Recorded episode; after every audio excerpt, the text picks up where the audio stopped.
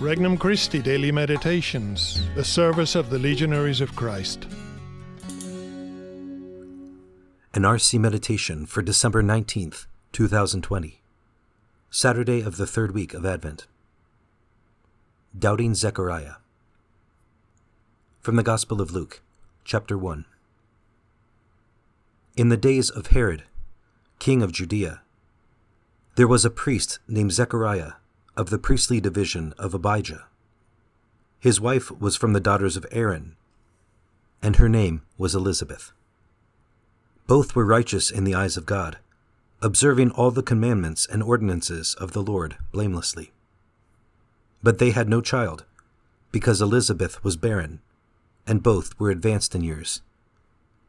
Once, when he was serving as priest in his division's turn before God, according to the practice of the priestly service, he was chosen by Lot to enter the sanctuary of the Lord to burn incense.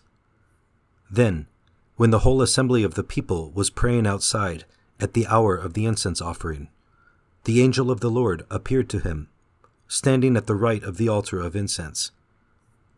Zechariah was troubled by what he saw, and fear came upon him. But the angel said to him, Do not be afraid, Zechariah, because your prayer has been heard. Your wife Elizabeth will bear you a son, and you shall name him John. And you will have joy and gladness, and many will rejoice at his birth, for he will be great in the sight of the Lord. He will drink neither wine nor strong drink. He will be filled with the Holy Spirit, even from his mother's womb. And he will turn many of the children of Israel to the Lord their God. He will go before him in the spirit and power of Elijah to turn the hearts of fathers toward children, and the disobedient to the understanding of the righteous, to prepare a people fit for the Lord. Then Zechariah said to the angel, How shall I know this? For I am an old man, and my wife is advanced in years. And the angel said to him in reply, I am Gabriel, who stand before God. I was sent to speak to you and to announce to you this good news. But now you will be speechless and unable to talk until the day these things take place, because you did not believe my words, which will be fulfilled at their proper time. Meanwhile, the people were waiting for Zechariah, and were amazed that he stayed so long in the sanctuary. But when he came out, he was unable to speak to them, and they realized that he had seen a vision in the sanctuary. He was gesturing to them, but remained mute. Then, when his days of ministry were completed, he went home. After this time, his wife Elizabeth conceived, and she went into seclusion for five months, saying, So has the Lord done for me at a time when he has seen fit to take away my disgrace before others. Introductory Prayer Grant me the grace to make the most of this time of anticipation for your arrival at Christmas, Lord. My faith rests in you. My hope looks towards spending eternity with you. Help me grasp the value of time in the face of eternity. Petition Lord, help me to see the signs that you send into my life. First reflection Seeing yet disbelieving. Zechariah had no excuse for doubting.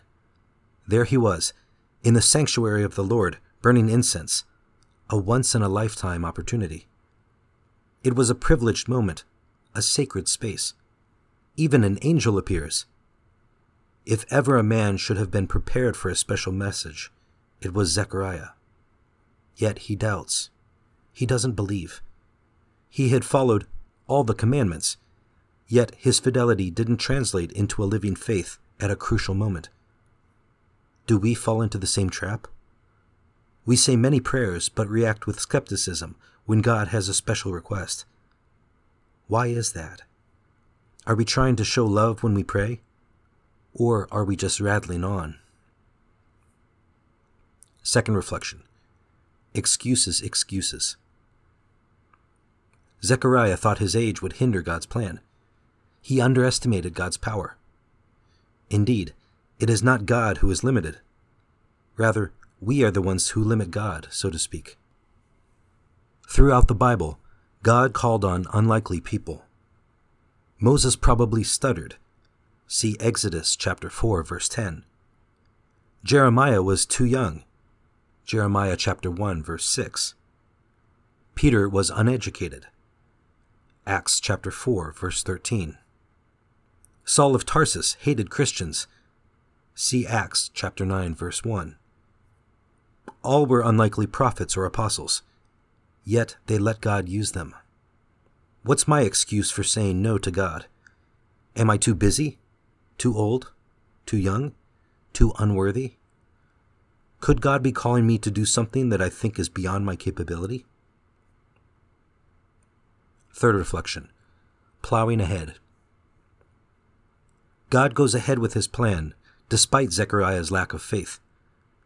The Almighty was anxious to raise up a fitting herald, St. John the Baptist, for his son. So he left Zechariah speechless for a time. We shouldn't be surprised if God plows ahead with his own plans in our lives, even when we resist him. He might do something unusual in our lives in order to keep his plans advancing. Could those setbacks really be God's hand at work? Might he be preparing us for something better? Conversation with Christ. I'd like to think that I'm less stubborn than Zechariah, Lord.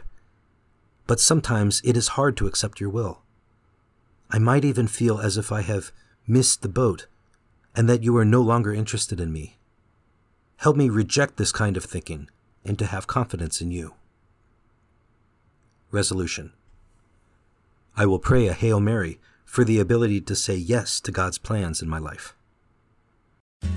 For more resources, visit regnumchristi.org or download the Regnum Christi English app today.